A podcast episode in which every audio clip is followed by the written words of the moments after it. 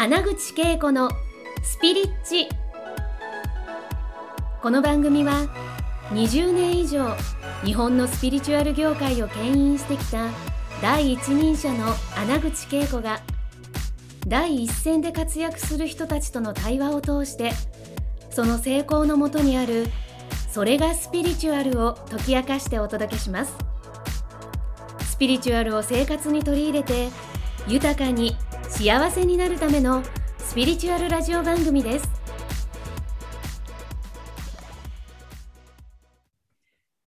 皆さんこんにちは。スピリッチにようこそ。実は今日のゲストはですね、えー、私の友人ですごいあのね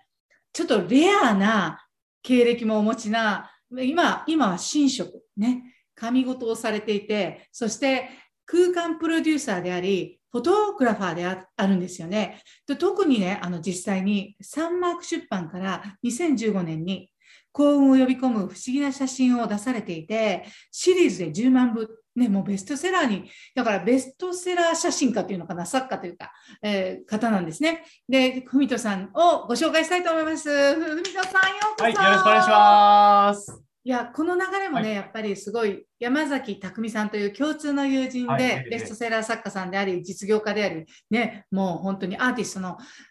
匠さんがあれ私3回目の3度目の正直のリスケであの日になって文人さんとねパートナーのリカさんとねぱったりこの会えたんですよね。このやっぱり2022年の直前にこうやって2人が出会えて、うん、さまあ、3人ですけどね、リカさんも初めてね、あの 3人で会えたのは、本当に久しぶりだったんですけど、今日ね、あのこの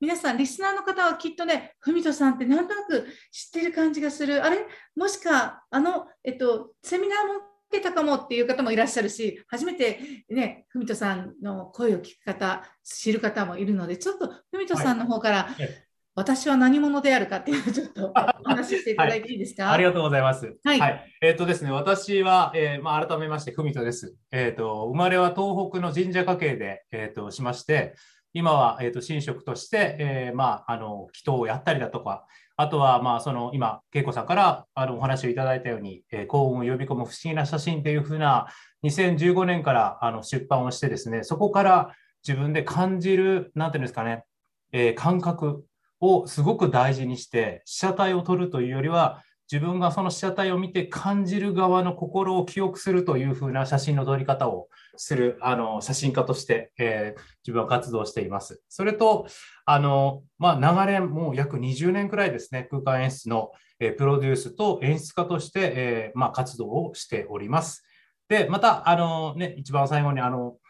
え恵子さんがあの言っていただいた神クリエーションという本をですね、気づきとかを、あの綴って作家としても活動してます。なんかいろいろやってますか？そんな感じ、ね、そうなんです。すごくね。はい、でも私はもう本当にあの文人さんから感じるのはなんかアーティスト性と、はい、なんかスピリチュアリティを統合した方かなって、そこでまだ人が見えてない、はい、空間を実際に目に見えるか可視化して、はい、だからこそかつてはね一流企業の、まあ、ブランド企業のねステージを作ったりとかされてたのかなって。でもまあバックグラウンド聞いたらやっぱり神社の家庭に育ったっていうところは私的にはすごい面白いなと思ったんでちょっとその話を聞いていいですか、ちょっとすごい、はい、あのもちろんもちろん全然全然聞いてください。いその、はい、生まれたところが神社の家庭じゃないですか。はい、でそれって子供時代の記憶で、そのどんな風に残ってんですか？えっ、ー、と、もう0歳の記憶から結構残ってるんですけど、ええ、なんか0歳の時っていうのは、まあ言ったら、もう記憶というよりは、すごいなんかこう、ふわっと浮いてるような感覚なんですよ。へなんか浮いてるっていうのは、まあ、その自分の肉体があるかないか分かんない状態っていうんですかね。うん、寝てるんだけど、ふわふわとなんかこう文字がうちはやっぱ実家の神社のあのおじいちゃんが神職でやっぱ墨、筆を筆文字を紙とか、そういうもう額でこう飾ってあるんですね。それが動いて見えてたりとか そういうなんか感じなんですよ。で、はい、僕がまだ0歳の時にうちの父親が喉頭がんで入院をし、はい、母親が交通事故で、うん、えっ、ー、と1年半くらいですかね入院してたんですよ。僕もすぐに。はい、でもう完全にもだからおじいちゃんおばあちゃん子でずっとその神社のえっと、隣の社務所っていうところの、えー、すぐ隣にそのおじいちゃんおばあちゃんの家がありまして、はい、そこでずっともう0歳から3歳までずっといたんですよ。まあ、あまあ、まあ、育てられてたんですよね。そうそうそうそう。3歳までで、結局は神社と一緒に、神社、おじいちゃんおばあちゃんプラス神社がついて、あの育った環境に3歳ぐらいまでいたっていうこと。で、なんかそういう文字があの揺らいでたりとか、そして、あの、はい、そこの、まあ、1300年も続いている神社っていうふうに聞いたんですけど、はい、あの、あの主催神さんはは誰、はいですか？えっとですね、美達天皇って10あ31代目の天皇あ、30代目の天皇と、はい、あと大和武尊が主催人ですね。で、なんかそういった神様となんか自分の感覚でこう、はい、共にいた感っていうのはどんなふうに感じられてたんですか、その頃って。うん、なんてすごく対等な感覚がある感じでしたね。もう本当に0歳の時とかは、はい。はい、なんか僕が、えーと、本当にあのおぶらうちのおばあちゃんがおぼおぶってくれて散歩を毎日神社のこう境内のところに行くんですよ。はい、すると、大体にして頭を撫でられる感覚だったり、よく来たなみたいな、ああ、どうも。みたいな、なんかそんな感じを毎日いるような感覚で。だからなんかもう本当に、あもう神様がいる世界が、まあ、要は当たり前な世界ですよね。はい、そうですね。うん。えー、なんかそういうのをその3歳までそう育てられていてそのそのその後はご両親のところに実際に戻っていって、はい、そこそこからはどんな子供時代だったんですか？はいこの時代あもう幼少期からだんだんやんちゃになっていくじゃないですか、子供はいはいはい。うんうん、そしてなんか怖いものが好きになってきますよね。はいはい、怖いものね。怖いものが好きになって幽霊とかお化けとかっていう。はい、はい、はい。だからそういうふうになんかこう、怖いものとかっていうふうなものにすごくフォーカスするから、結構見えたりとかしてたんですよね。だだだいたいお化けちゃんが。幽霊ちゃん。いわゆるそういうふうな感じですよね。うん、何をなんかそこでなんか怖い怖い言ってたら、おじいちゃんに本気になんか本気な顔で怒られたんですよ、一回。ええ。おじいちゃん、なんて言われたの？お前はどこに生まれて何を信じるんだと。うん、うん。で、初めてその時に、あって思ったんですよね。うん、それで、神様を信じますって言ったんですよ、子供ながらに。子供ながらに、はい、おじいちゃんにその、お前は何を信じるんだ？そう。で、それで、ドキッとしたんですよね。心に聞いてみて。はい。で、なんか、怖いとかっていうふうなものを信じるのが、それともお前が言った神様を信じるのがどっちだと。うん、それを、じゃあ今から境内に行って、あの神様に言ってこいと。真っ暗い中にそれで一人で、一人で夜怖い怖かったんだけど そういうね、はい、幽霊とか見えてたけどでも、はい、神様を信じるって言ってもう。ねおじいちゃんにじゃあ神社にちゃんと神様に伝えてこいと言ったんだ。たったったって暗い中。でもう二年に拍手して僕大内文人は神様を信じますみたいな感じで ちゃんとここ宣言をしてそれでも帰ってきてしたら母親がよくやったなと、うん、背中をさすってくれて、はい、したらじいちゃんも分かったなと。何を信じるかっていうのはお前の心の中にあんだぞと。っていう。要は自分の中に何を信じて何を決めるかっていうのはお前の中にあるんだよっていうふうに言われて初めてそっかと怖いものって思ってるのは自分の内側っていうか心が思ってたんだな。ただそれだけだわって思って、うん、すごいなんか目を覚ましてくれたなんかそのまあその出来事はそういうふうな話なんですけど、すごいですよね。でも、うん、これはやっぱりその今、文人さんのね、話を聞いてる皆さんも、はい、この今、2022年になって、はい、さらにやっぱり自分に問いかけてね、あなたは何を信じてますかっていうところって大事ですよね。そして、やっぱりその信じたからこそ自分自分の心から湧き出てきたものが神なのか、それとも何か対象物ね、はい、まあ、文人さんの場合はなんか怖いものって言ったらお化けだけど、それはもしかしたらあの自分の本当にやりたいことに対することへの恐れであったりとか、うん、恐れを信じてたらやりたいこともやれないだろうしね、そこにすごい信じたものがまあ形になるというかね、そういうことがやっぱりそういう子供の時から実際に受け取れたっていうのはすごいギフトですよね。いや、本当そうですね。うんうん、なんかもう常にそれはありましたね。子供の頃のそれがすごく衝撃的で、ずっとそれがあるから、なんか、うん、なんでしょう。えっと、怖いものとかってなんかやあると結構すごく辛いこととかそういうふうなことがあったらこうやって胸に手を当てて、うん結構なんか自分の心の声聞くみたいな感じのことを結構子供の頃からやってましたね。まあそれは神様を信じてるから、なんか神様はうちを自分の心に答えをくれるみたいな感じですかね。そうです。もううお前の中に神様がいるからとうん。いうふうにまあその時にあのもう言われたんで、うん。じいちゃんになんですけどね、言われて、うんそうか、内なる、内なる心がその神の声だみたいな。で、はい神道って書くじゃないですか。神の道と書いて神道って。うんそれはお前がう自分の内側に神がいるから、それを歩いていく道と書いて神道って言うんだよとうんうんいうふうに言われて、はいそうかと。神を、はい神を今自分がこういうふうにいるからこそ歩む道っていうのが人生だと。深い言葉をまた小学生なりに聞かされて、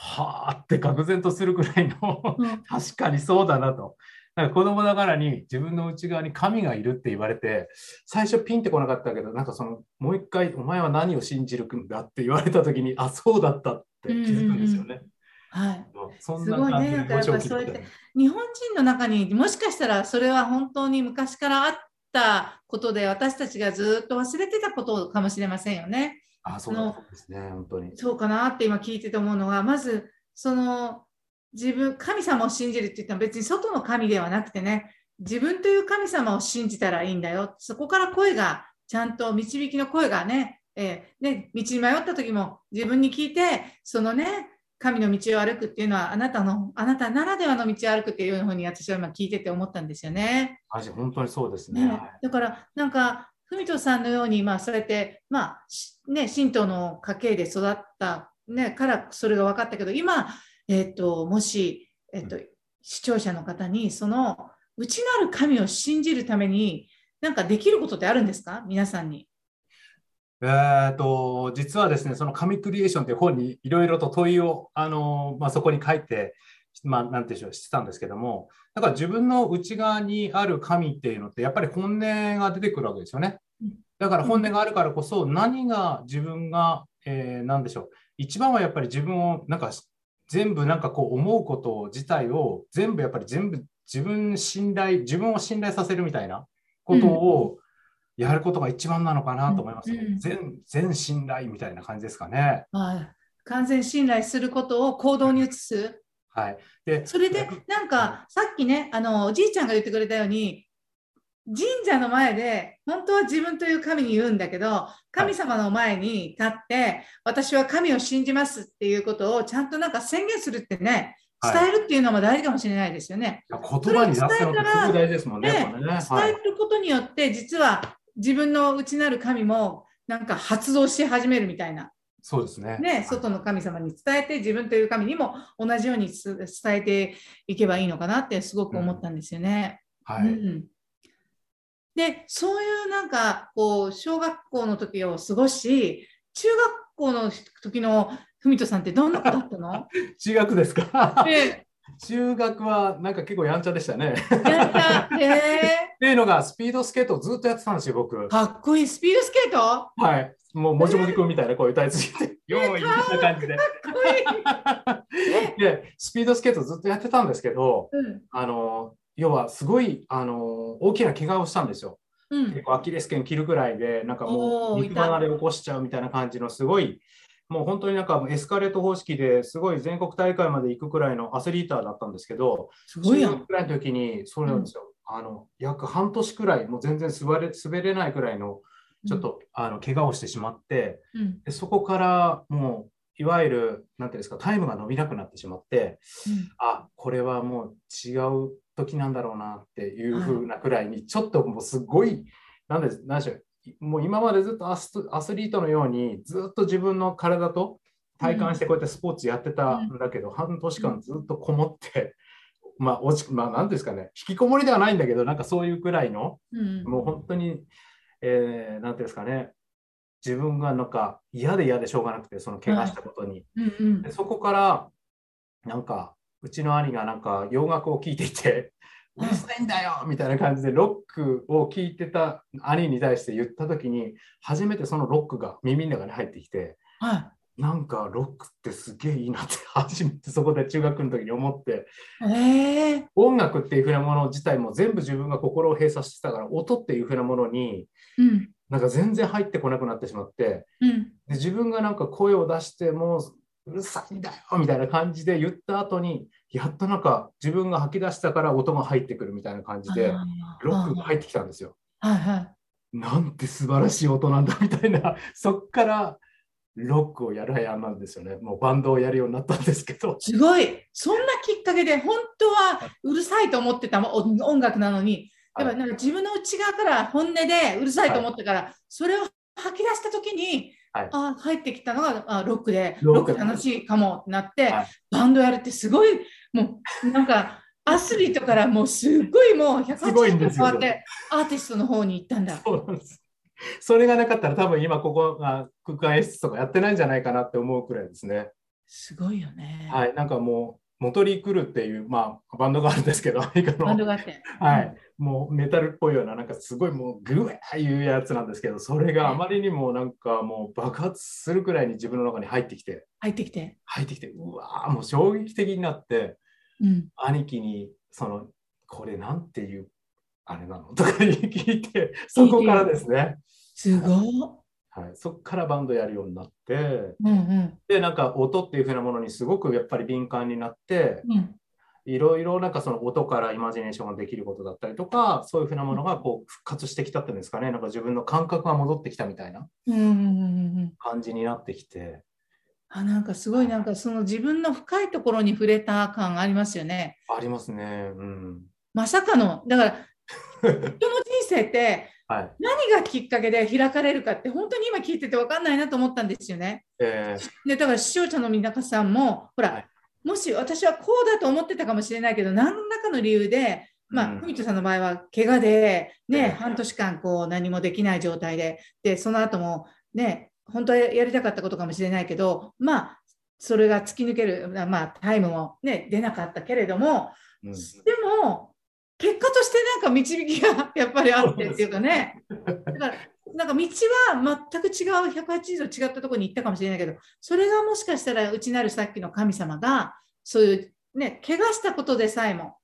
えーその自分の中から選んだ一つの体験で、そはいはの半年間何もできなかったがゆえに、その実際にアスリートじゃなくて、本来のもしかしてもう、さらなる才能の潜在的にあったものが、ね、開かれて、バンドの方に行ったのかもしれないですね。そのはいその体験、その怪我という体験がなかったら、まあ、ネガティブな体験がなかったら、知り得なかった世界だったのね。あそうだと思います。ね、だからそういう意味で、この今聞いてる皆さんが、文人さんの今日のこの話の中でね、あもしかしたら自分のなんかネガティブな体験さえも、実は自分の方向、本来の方向にね、導いてくれてるのかなって思ってくれたら、すごい嬉しいなと思いましたね。で、はいバンド結構長年つ続けてたんですか？バンドはですね、高校卒業するまでやってましたね。すごい。で結構ね高卒、高校卒業と同時に何が起きたんですか？このバンドじゃない方向に行くには。えっと、やっぱりそのバンドをやってて、デザインっていうか、なんていうんですかね、ファッションとかデザインとか、うんえっと、それから音、やっぱ音にもこうすごくやっぱあったんですけど、えっと、まあ、言ったらうちの母親が実は国語と美術の教師なんですよ。ああ、アーティストと。はい。で、要は子供の頃からそういうふうになってるんですよ。デッサンの施工のなんか、ま、モザリナとかなんかいろいろあってね。そういうふうになんかデッサンとかやってて、うんでもなんか音となんかそういうふうに湧いてくる、あの、なんていうんですか、ビジュアルっていうんですかね。うん曲を作ってたりすると、やっぱりビジュアルって出てくるじゃないですか。はいはい。らそれをやっぱり描いたりとかすると、すごく楽しくなってきて、うんうんそれでなんかデザインとか、なんかこ、まあ、なんていうんですかね、あのデッサンとか、いろいろやるようになって、ああ、なんかどうしようかなと。なんかそれでも美大に行こうかなと思って、うんうんで、なんかそういうふうにアトリエに通いながら、バンドやりながら、みたいな感じのことをやってたんですよね。うん実は。それで、まあ、あの、玉火とかムサビとかを受けたんですけど、もうはい60倍以上で、もう、あえなくチーンとして 落ちてしまい、はい。またそこで挫折を感じ、人生の挫折ね。人生の第内なる二回神をね、はい内なる神をね、にいたとしても、まあ、挫折することもあるんだよね。だから、そうなんですそれはそれでよかったと思うんですよ。それで、その自分のやっぱり、やっぱり挫折、思い、思い通りにいかなかった、その体験を通して何が起きたんですか？そこからですね、1年間浪人をして、はい。で浪人をした挙句やっぱり音をずっとやってたから、音響専門学校っていう、もう音をミキシングして、はいはいそのライブとかっていうものを逆にサポート側に回ろうと思ったんですよ。ああ、なるほど。で、行った、行ったはいいが、そこで、なんでしょう、学んだことっていうのが、いわゆる、えっと、PA って言って、コンサートのミキシングをやる風な側の方に行こうと思ったんですけど、行ったら行ったで、やっぱりビジュアルがどうしてもやっぱ出てくるんですよね、自分の中で。はい、ビジュアルと音っていうふうなものをミックスさせた音響っていうふうなものの学びをそこでするんですよ。はあ、これめっちゃおもろいと思って、はい、なんか映像に音を作っ自分が作ってここにくっつけるっていうふうなものを、うん、ってなったらなんか映像には無音なんだけども音をこっち側でくっつけるからすごく臨場感とかっていうふうなものを音で作ってくっつけるっていう作業をやる学,、学校の中でそれを学んで。これはクリエーションだなってすごい思ったんですよ。うわ、めっちゃ面白いと思って。うんうん、そこから、はい、うん、クリエイター。クリエイターの道が始まったわけです。道がスタートしたの。結構、そういう意味で、挫折がしたがゆえに、はい、ね、その専門学校に行ったがゆえに、その自分のピンとくる音はずっとやってきたことだし、はい、そしてビジュアルね、ね、映像。そうなんです。で、その僕、その音、さっきから音の話ばっかりしてると思うんですけども、ね、あのやっぱり自分の中ですごく、えーと、昔から子供の頃からあったのは、共感覚っていう感覚があって、うん、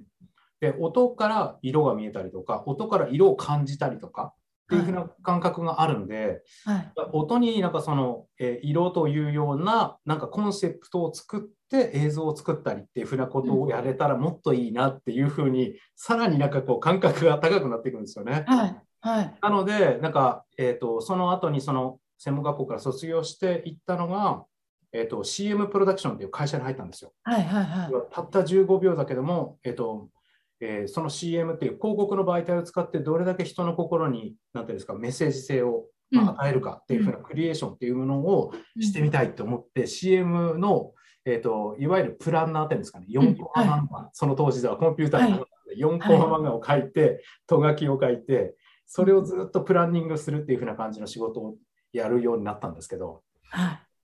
そこから何ですかね、えーと音はこういうふうな波があってでその波にこんな言葉があって、うん、で音がこうミックスされてこういう映像に変わってってみたいな感じの4コマ漫画をずっとイメージしながら毎日50案考えてこいって言われるんですよ上司には。50案そうすごいそれよね。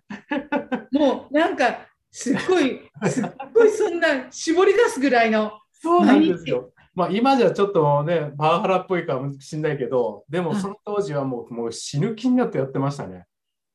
なんかそのなんかあげくなんか自分から出てもう絞り出すくらいのものになると、うん、最終的になんか力が入ってないアイディアとかがバンバン出るようになってくるんですよね。でも失踪したくなるんですよこれがだって50で毎日ですからね。毎日ですから。毎日もうそんなこと言われてしかも上司のなんか飲みに付き合わされてとか、はい、もうその時代ですよ。もうかなりハードな世界に生きてたんですよね。でそのその流れを生きてて、結果的にまた何か起こるんですか、起こるんです、これが。その会社が倒産するんですよ。すごいね。あの、面白いのはさ、なんか、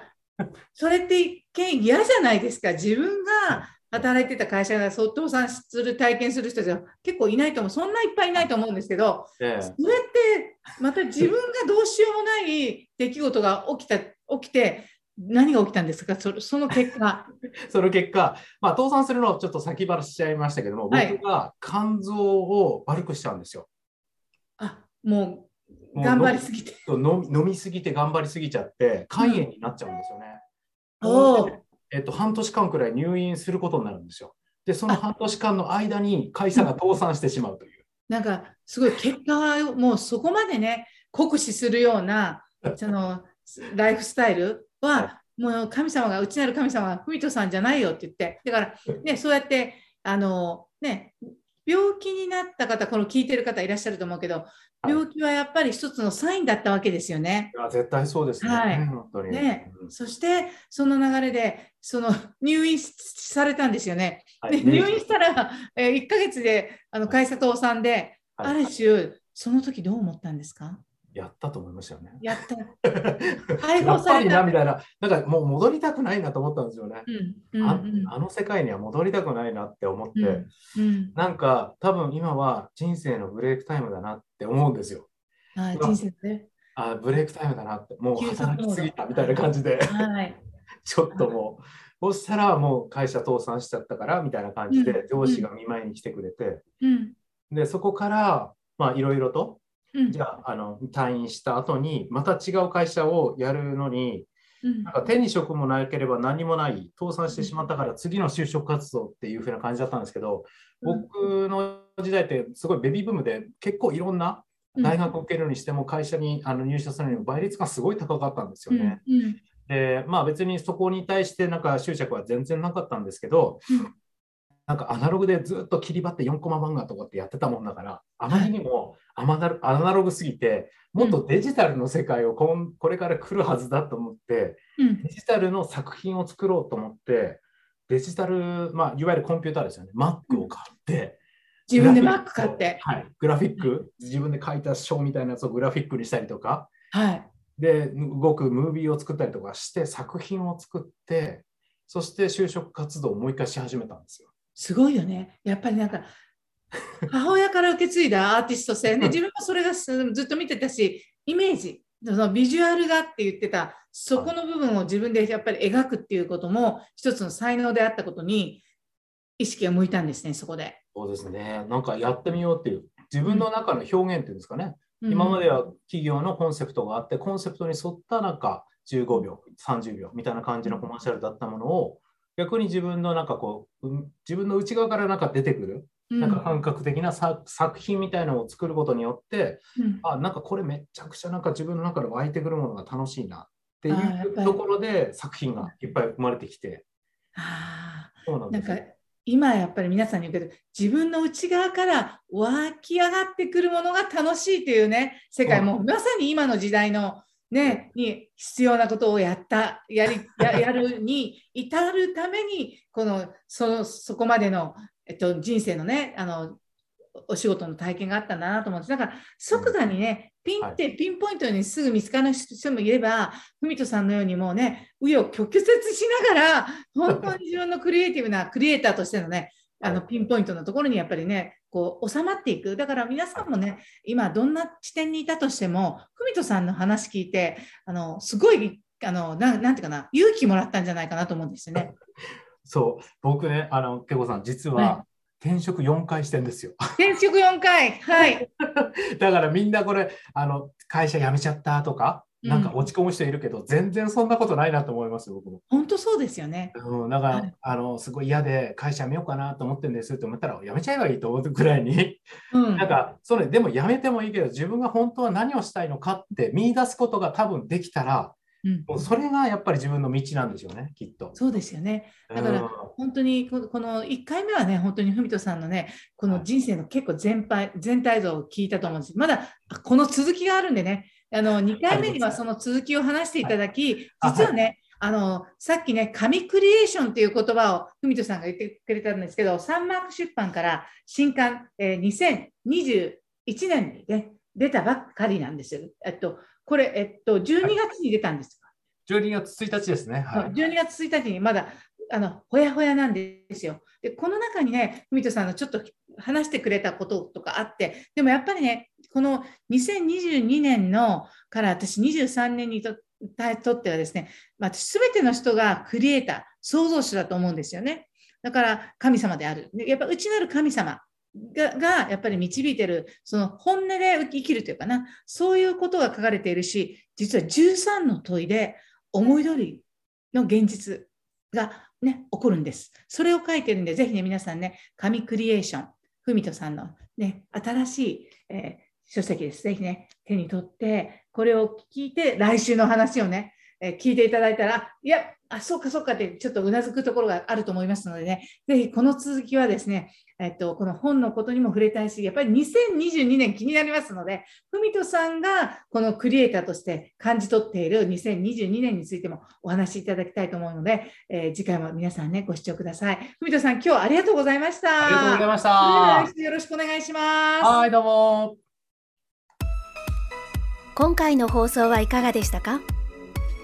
穴口恵子に聞いてみたいことや感想がありましたらぜひ公式ホームページよりお送りください